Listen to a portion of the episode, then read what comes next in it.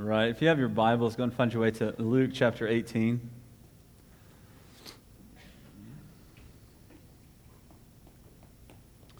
Um, this, this, this spring, we've been going through a, a series called Meet Jesus, just looking at different, different interactions that Jesus has throughout the Gospel of Luke and just I'm trying to understand who Jesus is. Because if you, to, to understand where we're going, it, it, it makes sense of where we are now because um, what we're looking forward to is this spring looking at who Jesus is. What did he teach? How did he teach? How did he interact with people? And then ultimately looking at some of those first sermons through the book of Acts later in the spring um, towards the start of summer. I guess I shouldn't say later in the spring. We're pretty much almost there, anyways. But more in May, looking at some of those first sermons. Just what, what did the first church start preaching about Jesus so we can kind of see who they were developing. And this summer, um, we plan to spend some time um, with Abraham, just kind of looking at his life. And, and the reason we're doing that is because we, we believe that we should look at story of Scripture. That, that, that, there's this redemptive plan that God has unfolded to us in Scripture. And so we want to go then to Abraham this summer and look at the, the covenant given to him and, and see how that covenant then affects us as we're part of that promise, that, that we're a visible representation of the promise that God gave Abraham. And, and not that he was always faithful to that.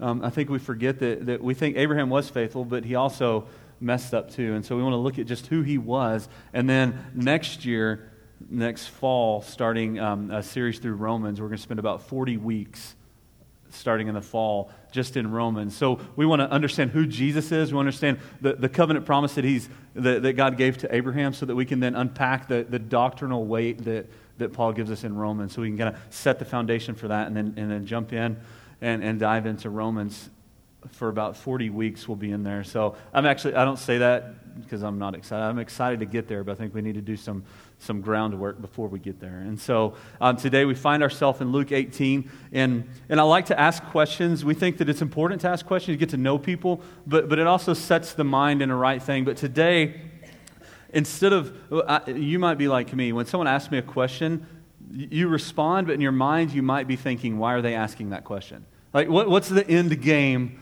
of that question. And so today, you need to turn that off for just a second, okay? Don't, don't ask why I'm asking the question because it'll be evident later. We're not going to hide that fact. I don't want to shade that fact, but I want you to, to truly understand the way you respond, not trying to get the answer right. Does that make sense? Like, if it was on the blank, you'd already be figuring out why is he going there. Don't, don't do that. Just, just, just go with me, and, and I promise it will make sense. And, and the, the question that I have for you is how often do you find yourself comparing yourself to others? How, how often do you find yourself in life acknowledging that you're comparing? Think about that. Think, of, think now about how often we, we find ourselves comparing ourselves with other people. And not necessarily in a negative way, just that you notice differences maybe. How often do you notice, is that the first thing that you notice about someone, you immediately go to differences versus similarities? Or you try to figure out their life by the external presentation that you're seeing of who they are. And, and so, as we get into that mindset, that's, that's really what Jesus has for us and, showing us the, the reality of what we do as people and, and so, if you will, just, just pray with me real fast before we read this passage. Just, I want to understand it and just have this idea of the Spirit that's really going to open that for us. So, if you will, just pray with me. Father God, I just, we come before you today. God, we open your word that you've given, it, given us. God, I just pray that, that as we read your word and proclaim your truth, God, that your spirit would reveal to us what you would have for us today. God, that your Spirit would shape our hearts with precision that only your Spirit can achieve. And I just pray that, that as we look at this passage that your Son spoke for us, that it would change our lives, that it would change the way we relate to other people, would change the way we relate to you, and that our lives would become a light to the world because of it. And it's in your name we pray. Amen. If you will, follow along. We're going to be in, in Luke 18. We're going to read verses 9 through 14. And in verse 9, he says, And he also told this parable to some who trusted in themselves that they were righteous and treated others with contempt. Two men, this is Jesus now talking, two men went up to the temple to pray, one a Pharisee and the other a tax collector. The Pharisee, standing by himself, prayed thus God, I thank you that I'm not like other men, extortioners, unjust, adulterers, or even like this tax collector. I fast twice a week. I give tithes of all that I get. But the tax collector, standing far off, would not even lift his eyes to heaven, and he beat his breast, saying, God, be merciful to me, a sinner. I tell you, this man went down to his house justified rather than the other. For everyone who exalts himself will be humbled, but the one who humbles himself will be exalted.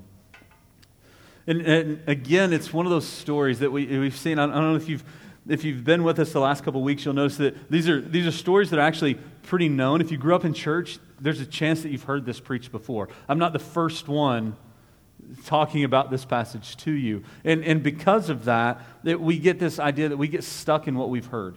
We, we get stuck in this idea that, that when we come to it, we already know what this passage is about. So it's hard for us to approach it honestly and, and without previous thoughts. But, but that's what I, I, want you to try to do today. And, and, we'll, and as we do, we'll, we'll understand why we need to start thinking about how we compare ourselves with other people as we look at what Jesus has for us in this passage, this interaction between. And, the first thing that we need to notice is that, that we all need a, a realization of need.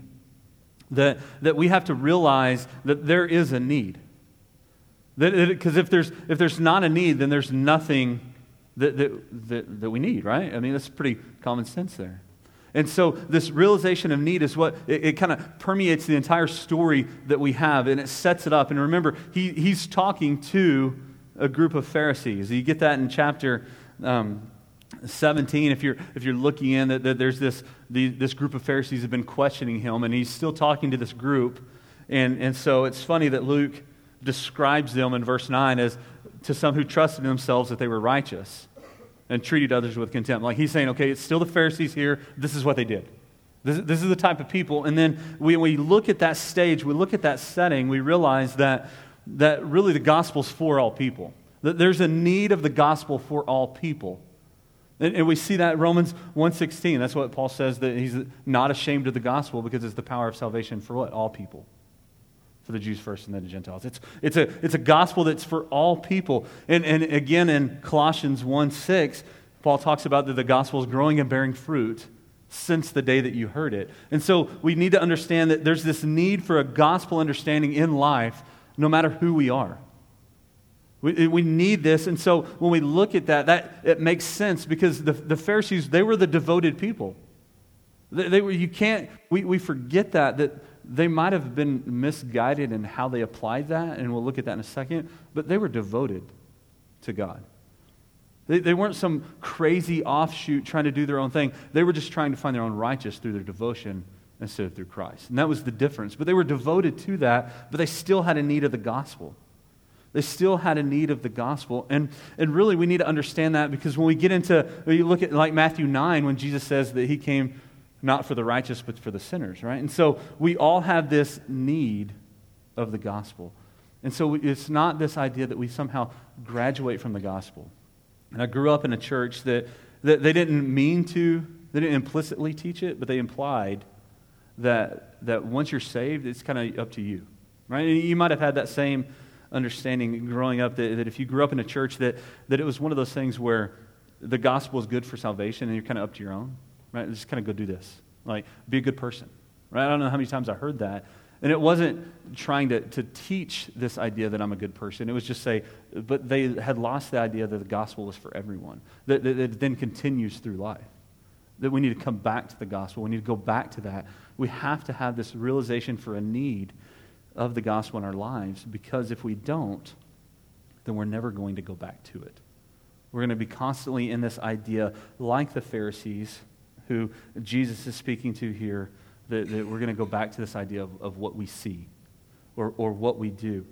And so if, if we go that, if we think that we're good, that eventually Jesus, you're going to come to a point that eventually Jesus isn't going to matter in your life anymore.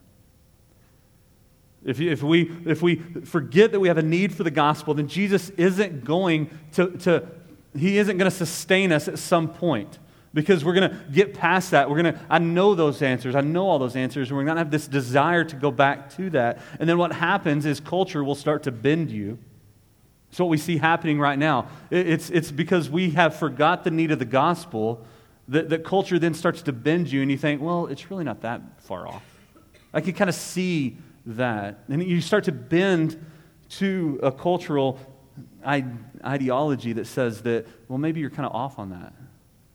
Or tragedy will break you. If, if we get to the point where we don't rely on the gospel to understand who we are, then, culture will bend us and tragedy er, eventually will break you because then you have no hope. Only the gospel sustains hope throughout our lives if we go back to that. And so we have to have this realization of that because really, this isn't just a passage about prayer, it's a passage about who we are in Christ. It's not just the prayer that these two men have. It's, it's the, the reality of who they were in relation to God. That, that's the, the, really the, the meat of this.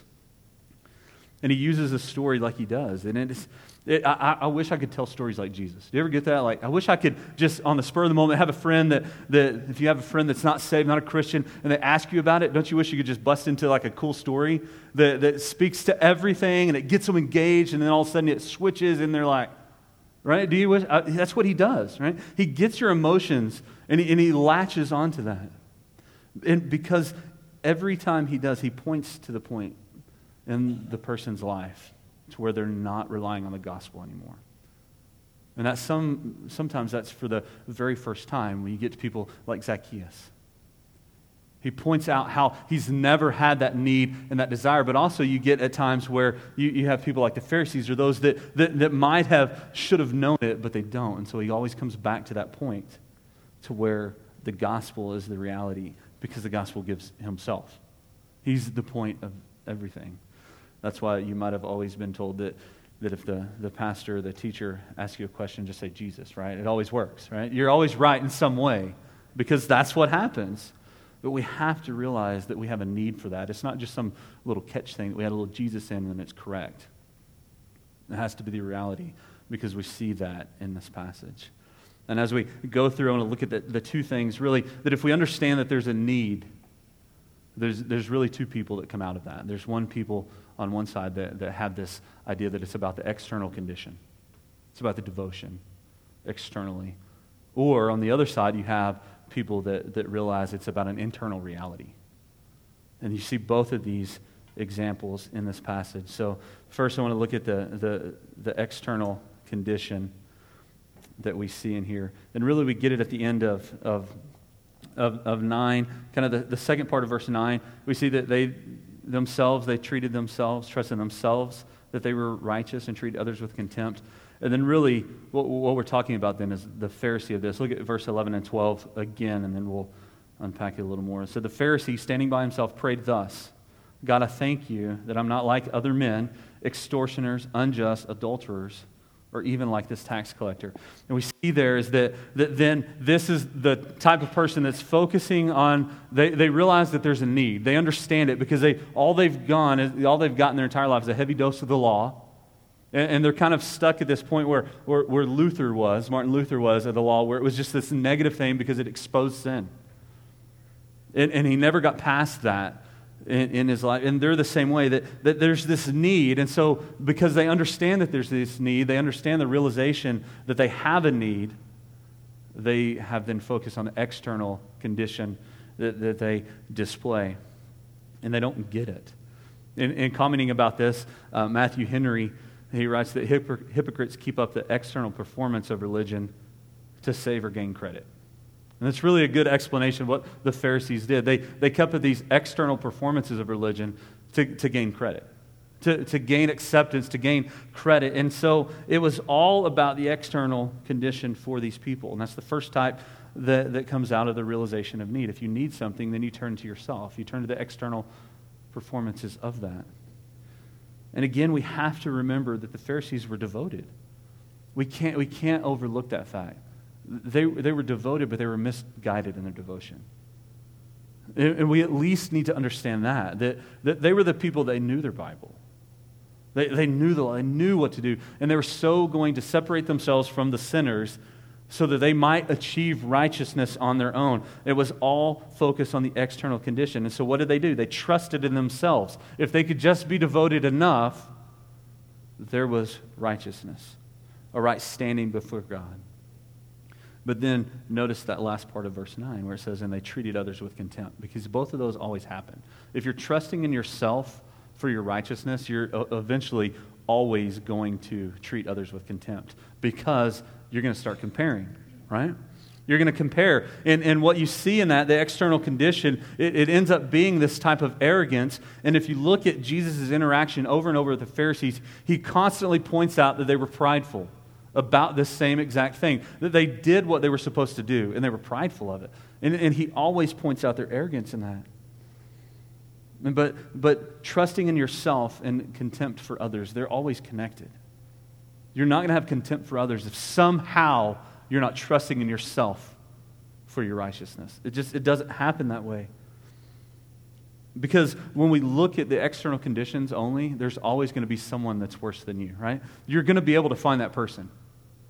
You might have to search for it, but eventually you're going to find a person that doesn't do it as well as you, that, that might have failed last week, and so that kind of elevates you. But then in your mind, it elevates you, so that puts them down. You're going to treat them in a different way. You're like, I wish you could have done it a little better. There's always someone, if we're focused on the external condition, there's always going to be someone else that's worse off than we are. This is going to allow us then to trust in ourselves, and at least I'm not like that tax collector, right? Because that's what he does right? At least I'm not like that person. But what's interesting is, is what are they going to do? Two men went to the temple to what? To pray. But only one of them prays. Have you noticed that? Only one of them actually prays. And actually, it's, funny because Matthew Henry talks about it. He says that, that the Pharisee went to pray, but he forgot his errand. He, he went to pray, but he forgot to do it. Why? Because he was so focused on the external condition of who he was that he ends up boasting to God instead of praying to him.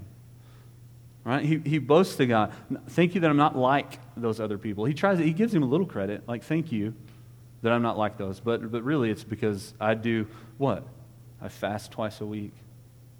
I give tithes of all that I get. Not just, like, if someone gives me a gift, I'm going to tithe on that too because it was income right? That's that type of person. Like, and, and not to say that those things were bad. We, we can't forget that. We can't think that, that fasting two times, he was doing more than he was supposed to. That's not necessarily bad. It's bad because he was focused on the external condition that that created for other people to see. He forgot to pray and he starts boasting, right? That, that's what he does. And then in that boasting, understanding who I am, we look at it in, in backwards order. If we go back to what he says first. Thank you that I'm not like those other men. And then he lists the sins of the other people, right? The extortioners, the unjust, the adulterers, even like this tax collector. It almost makes you think that you can picture them walking in together, right? Like they, they meet at the door and they're like, look at each other, they kind of glance over, and then they walk in, and then he's remembering that guy as he's separated. We don't know if that means that maybe the tax collector was a Gentile. He couldn't go to where the Pharisee could because the temple they were separated or that they were it, it, we just we don't get that information but there's a separation. He stands up. He's like thank you that i'm not like that guy. Right? And we need to understand too though that the standing up isn't a problem with the pharisee. That was a, a common practice when they prayed. They stood up. The, the tax collector stands up in his prayer. And so it's not that. It's, it's the, the focus on the external condition. And so how many times think about a time when, when you've done the same thing. You go to pray and you start thinking about who you are, and then your mind forgets that you're praying and you start comparing yourself to other people and, and telling God about it. Uh, have you ever had that moment? No, I have. Like, something's happened and you're like, oh, I'm glad that I didn't have to be around those people all the time. Right? Or thank you that my life doesn't look like theirs. It's, it's an honest thing to say, but it, but it proves that you're only focused on external realities. I, I see that all the time. When I, when I did morning duty at the school, I was a lot worse at this because I saw the people dropping their kids off, and I was easily judgmental. Like, how dare those parents drop their kid off in their pajamas? Right? I open the door, I see the pajama pants. I'm like, you got to be kidding. What kind of work do they do? They don't work, they're just lazy all day. I don't, I don't know, but that's where my mind goes. But if I'm honest, eh, because I'm thinking that the external reality shows everything about that person that we know. And how many times have you done that? Not just in that example, but you go to pray and you forget that we're praying. That you forget that your point is to, to talk to God, instead, you boast to Him. Uh, thank you that I'm not like this. Like, that's an arrogant. Do you, do you see the arrogance in that? There's no way you can say, Thank you that I'm not like them and not be arrogant in that display. It just happens. We're prideful. He didn't understand that his good wasn't enough because he relied on his actions instead of on Christ. Instead of that, he didn't, he didn't understand it. And we too need to be mindful of that. If we get caught focusing on the external conditions, we'll end up being a place that's not diverse. We'll end up being a place that's just like everyone else, and it's really boring when that happens. And then it breaks down. It, it, breaks down because then you're constantly comparing yourself. You're constantly looking at other people, even within the church. Even within the church, that can happen. Because then we're going to look at each other and think, well, I'm glad I'm not going through that because they brought that on themselves. If they were just a little more devoted, then that wouldn't happen. And so we cannot allow ourselves to become like this. And it's not just this idea of prayer, it's an understanding of how the gospel impacts our lives and then how that impacts everyone else because we see that it's for all people. That it doesn't stop at salvation, it's a continuation in life. And if we continually go back to that, then we understand that it's not about the external condition. And see, the Pharisee in this story didn't get there. He was so caught up in who he was and what he had done that he missed the whole point of why he was there, anyways. And then we get the other side of it, the other type of person that's the, the internal reality, right? That, that we get the internal reality, and that's the tax collector. Remember, it's a story about two people. It's a story about two men. The Pharisee went up, but then we also have another one, the tax collector. And, and Jesus couldn't have found two separate people, right? This is the most extreme thing that he could have found. You have a Pharisee and then a tax collector. He couldn't have had a more opposite people, especially speaking to the Pharisees. Like immediately when he said tax collector, they were already doing what he's talking about. And so we have this understanding of kind of setting the stage. He couldn't have had a bigger difference in approaches, too. Look at verse 13 and we get the tax collector's prayer. It says, But the tax collector, standing far off, would not even lift up his eyes to heaven, but beat his breast, saying, God, be merciful to me, a sinner. It's a little different approach, isn't it? If you just just looking at it, because he has an understanding of this internal reality of who he is. He stands just like the Pharisee, right? He stands, standing far off.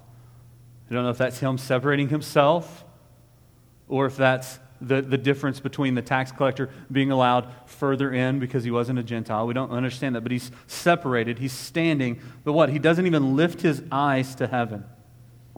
And he beat his breast, saying, God, be merciful me. Be merciful on me, a sinner.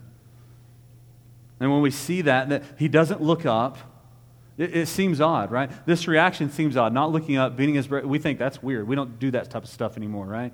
But, but what we see in that is it's a, it's a deep sense of his unworthiness that's on display there. It's an internal reality, but it's being displayed externally. And, and really, it's the exact same. We, we see this exact same response when we look at Ezra. We look at Ezra chapter 9, uh, and in chapter 9, verse 6, it says, Oh my God, this is Ezra, Ezra talking. He says, Oh my God, I'm ashamed and blush to lift my face to you, my God. For our iniquities have risen higher than our heads, and our guilt has mounted upon up to the heavens. And we see Ezra in that. Remember, we look at Ezra, if you were with us when we went through Nehemiah, and Ezra is the one that gets to read the law for the first time because it had been lost. Everything was, was gone. They were at a period of just losing the fact and the sight that they were God's covenant chosen people and rebelled again. And he says, I, I blush. I can't even look at you because my iniquities are iniquities. He's speaking for the people who have risen all the way to the heavens. I can't even look up. That's exactly what we see the tax collector saying. It's an internal reality of who he actually was. He doesn't compare himself with others, he compares himself with God. And see, that's really the difference because they're both comparing. The, the tax collector is comparing, and so is the Pharisee. The Pharisee is comparing himself to the tax collector. The tax collector is comparing, him, comparing himself to God. And he understands the separation. He knows God's standards, and he realizes that he's not up to those standards, and his only response is to, to put his head down and just to beat this, un, this desire of himself and say, I'm not even worthy to look at you. I can stand, but I can't even look at you. And that's the type of prayer that, that's prayed through tears, right? Have you ever been to that point?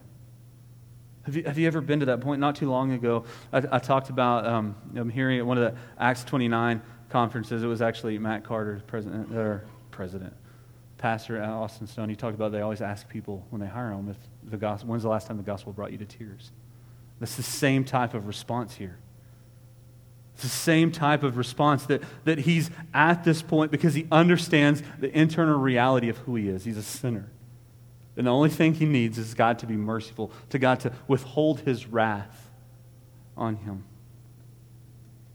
It's the only thing. So, have you ever been at that point? Have you ever been at that point to where you're, you're praying to God and the only thing that you can muster is be merciful? Because I'm a sinner. And if you haven't been to that point, you have to ask yourself why. You have to ask yourself, do you realize the need that you have of God? Even if you've put your faith in Jesus, at some point, there, there's going to be a, a, time where you realize either you're trusting in the external condition of what you're doing versus the internal reality of your heart pulled away from God. And that doesn't mean that you, that doesn't mean that you weren't saved. That doesn't mean that you didn't have true faith. But at times we can be see our desires taken away from him. And so we can approach him and just be merciful. I don't I can't do it anymore. I deserve your wrath, but just be merciful. Because I'm a sinner. See, that's what this, this passage is about. It's about the internal reality that the tax collector displays. It's not about just prayer which it is. He, he prays correctly. He acknowledges who God is. He gives him the, the credit for being who he is, where the tax collector doesn't because he just talks to him. Tax collector talks at God and just says, Hey, look at all these things. Thank you that I'm not this. But, but turns everything about who he is. I do this, I do that. Everything's an I statement. If it's an I statement with God, then you're not focused on God. And so we look at this idea, there's two realities that are happening, and it is about prayer, but it's about a bigger thing. It's about the heart that leads you to prayer. Because if we're focused on the external, then we're going to miss it. And that's what people see. Because if we're focused on that external condition instead of the internal reality, that's when your neighbor notices that you don't live what you say. Because they all they hear and that all they see is that you're trying to be someone that you can't be all the time. We, we would do much better if, when we finally get a chance to speak the gospel to our neighbors, we just say that God, He just had mercy on me because I'm a sinner. And to understand that. And also, when we get to that point, when we look at the tax collector versus the Pharisee, we realize that the tax collector is going to have credit when people see him. Not because of who he is, but because who God is. And that's exactly what, what Jesus points out in verse 14, the first part. It says, I tell you, this man went down, the tax collector, this man went down to his house justified. I wish I could see the Pharisee's face when he said that, right? Because that would have been crazy. That's, that's crazy talk. How can the tax collector be judged? He's a tax collector. He didn't even he didn't even do anything. He says he's a sinner. How can he be justified? But it's the internal reality that led him to that. And then what? To his house justified, rather than the other, rather than the Pharisee, who he's talking to. For everyone who exalts himself will be humbled, and humbles himself will be exalted. That's a common theme that you see over and over in Scripture. And so, really, as we look at this, we need to see one that, that all, not all prayers are accepted. You see that? Well, you can you say it that way. But rather, you could say, well, maybe he wasn't actually praying. So, prayers are accepted if they're true prayers, are only going to be out of a certain heart. Because if he's not justified, then what he just did, although it looks good by the world standards or the external conditions, it's really, His heart was far from it. And we need to understand that, that, that it's okay to be that way. And something that, that I've been learning recently and been listening a lot to that we're going we're gonna start implementing into some stuff that we're doing as far as discipleship and everything is, is understanding this, the, the gospel rhythms within life. The understanding these, these gospel movements, if you will, in, in, the life. And, and really, the, the easiest way to understand those that, that I've been hearing people talk about is that, that, that, there's really there's three rhythms that we have in, in, a gospel life. It's, it's to confess, receive, and then to walk in that. And what we need to understand is that, that if all the time we don't do all three of those, we're going to find ourselves lacking in something, and it's going to stunt our growth as a Christian. Because we should have this desire to go deeper in the knowledge, that the, the gospel would grow and bear fruit, even since the first day that we saw it, like Paul says in Colossians, that it should grow and bear fruit so we could be walking in that. But what happens is there, there's people that, that, that miss part of those gospel rhythms in their life, and they find themselves stagnating or even falling back and going in a negative direction. They still are moving forward, but their momentum's moving forward, but their acceleration is slowing down. So it looks like it's okay, but in reality, it's not. You have people that, that end up, that they get stuck in this confess and receive. Confess and receive. And so anytime that, that we preach about walking through the power of the gospel, the, the people that are stuck in this confess and receive turn that into legalism. We can confess, we can receive God's word, but you can't tell me how to walk. That's legalistic. But it's not if you're not focused on the external condition of that walk. If you're not focused on that, you're focused on the gospel power putting us in that rhythm of walking in God's grace, then it's not a legalism. It's how we're supposed to live. But you have other people that, that they, they receive and they walk, but they don't ever confess. And, and those are the people that when you start talking about the gospel, and you start talking about that the gospel points to our sin, we start talking about being sinners, they're like, that's, that's too relational. That's, that's, that's like too touchy feely. Like, don't mess with my life. I'm okay. I, I can receive, I'm, I'm like, look what I'm doing. But they end up not having community because they're not going to be in community willing to understand who they re- really are. And so, as we talk about the gospel and we continually point to the gospel that says the fact that we are sinners, if you're just stuck in this idea of receiving and walking in that truth, then you're not going to like that because you're not willing to confess that you are a sinner. You'll be like the Pharisee that says, Think that I'm not like them. But the reality is, we should understand that God be merciful because I am a sinner. Okay, it's okay to confess, it's okay to acknowledge that with friends if we're truly living our lives that way. But then there's also those people that confess and then they just walk. They don't know how to receive God's grace. And, and these, are the, the, these are the people that, that basically burn out. They just, they just burn out because they confess, they understand that they're a sinner, and then they're just going to do everything. They're going to do everything. And they're like the stoic people, right? They're just nothing fazes them. We're going to walk through it, and eventually they're going to hit rock bottom. And they're not going to be able to receive, they haven't received God's grace, understood it, and understand that it's the gospel that fuels that life. And so when we walk in that, we have to be willing to receive that grace and understand that it's Him being merciful on us that gives us the ability to continue walking. That's the only way to sustain that. And so, as we, as we keep going, we look at this, I just thought it was a, a perfect thing to talk about that, that, that we want to start understanding if there are gospel rhythms to our lives. And they're not easy, but they should all be included in that life. That we should be willing to confess, acknowledge our sin, be humble before God. That we can receive His grace. Why? Because He is merciful. He is merciful. He, he sees you as a sinner and then sees his son in your stead. And that we can walk in that. We, can, we don't have to worry about keeping up perception because it doesn't only part that matters is how we are within relation to God. Because that's going to then propel us to walk in a way that people see a different light in our lives. That's how you're the light to the world. You walk in the truth and grace of God and receive that. That's how we truly take the gospel to people because then they want to understand why can you do that? How can you admit that you're not a good person yet reconciled to God? That's what culture doesn't get. You have to make yourself, and they don't get that. And so today, as we look at this, a, a way to kind of uh, apply this to your life, and you can see why we talked about how quick are you to compare yourself to others, because how we compare ourselves to others ref- reflects the internal condition of how we see ourselves with God. And so, as Christians, if you've put your faith in Christ, see your tendency to compare and use that comparison to justify yourself and just repent of that. Just repent of that. Say, God, that's, that's what I default to. Just, just allow me to see people for who they are in your eyes instead of a comparison. To be comfortable being who you are. Being comfortable. That's one thing that we, I always tell people we just want to be real people here. That, that when someone new walks in, I just want to be a real person. And we mess up. We're, we're sinners. But God's merciful on that. And that doesn't mean that we just throw it all out and just because there's grace. No.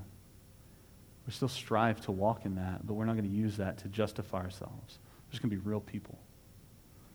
So I hope that you don't mind that I always talk about my failures because that's just the only thing I know how to do. It, it applies to my heart as I'm looking at this so then I can show it to you. But then if you are a sinner, maybe some of you haven't even put your faith in Christ, then you need to see the reality that you don't have to fix yourself first. And so often the church has been bad at that, that, that tells people that maybe you need to look a little different. And I heard a conversation this week about, uh, it was from a, a, a, person that was a Christian, and they were talking about someone living with another person. And they're like, thankfully, it's a different environment than that other home. I'm like, seriously?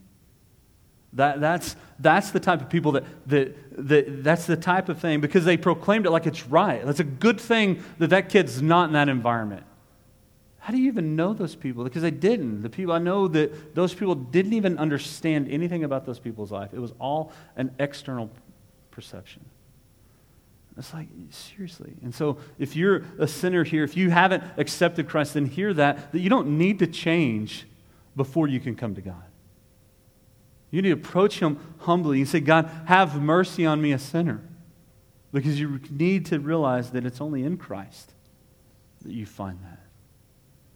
That, that we're not saying fix yourself prior, but, but come to God and allow Him to, to allow Him to transform your life. Submit your life to Him. One act of true faith in Christ saves you. And we need to understand that. We don't fix ourselves. It's not one act of self righteousness that saves us, it's one act of faith in Christ submitting to Him. And when we do that, we'll understand why we can be like this tax collector. Why that we can understand that he was justified instead of the Pharisee. Because it's not about an external reality, it's about an internal reality. Who we are before God. And then that empowers us to live our lives in a drastically different way than society says, yet that's what people are drawn to. True, authentic Christianity is understanding that we're a sinner and that God has had mercy on us. And if we're a body, if we're a church that lives that out, God will continue to do amazing things because that draws people to himself. Let's pray.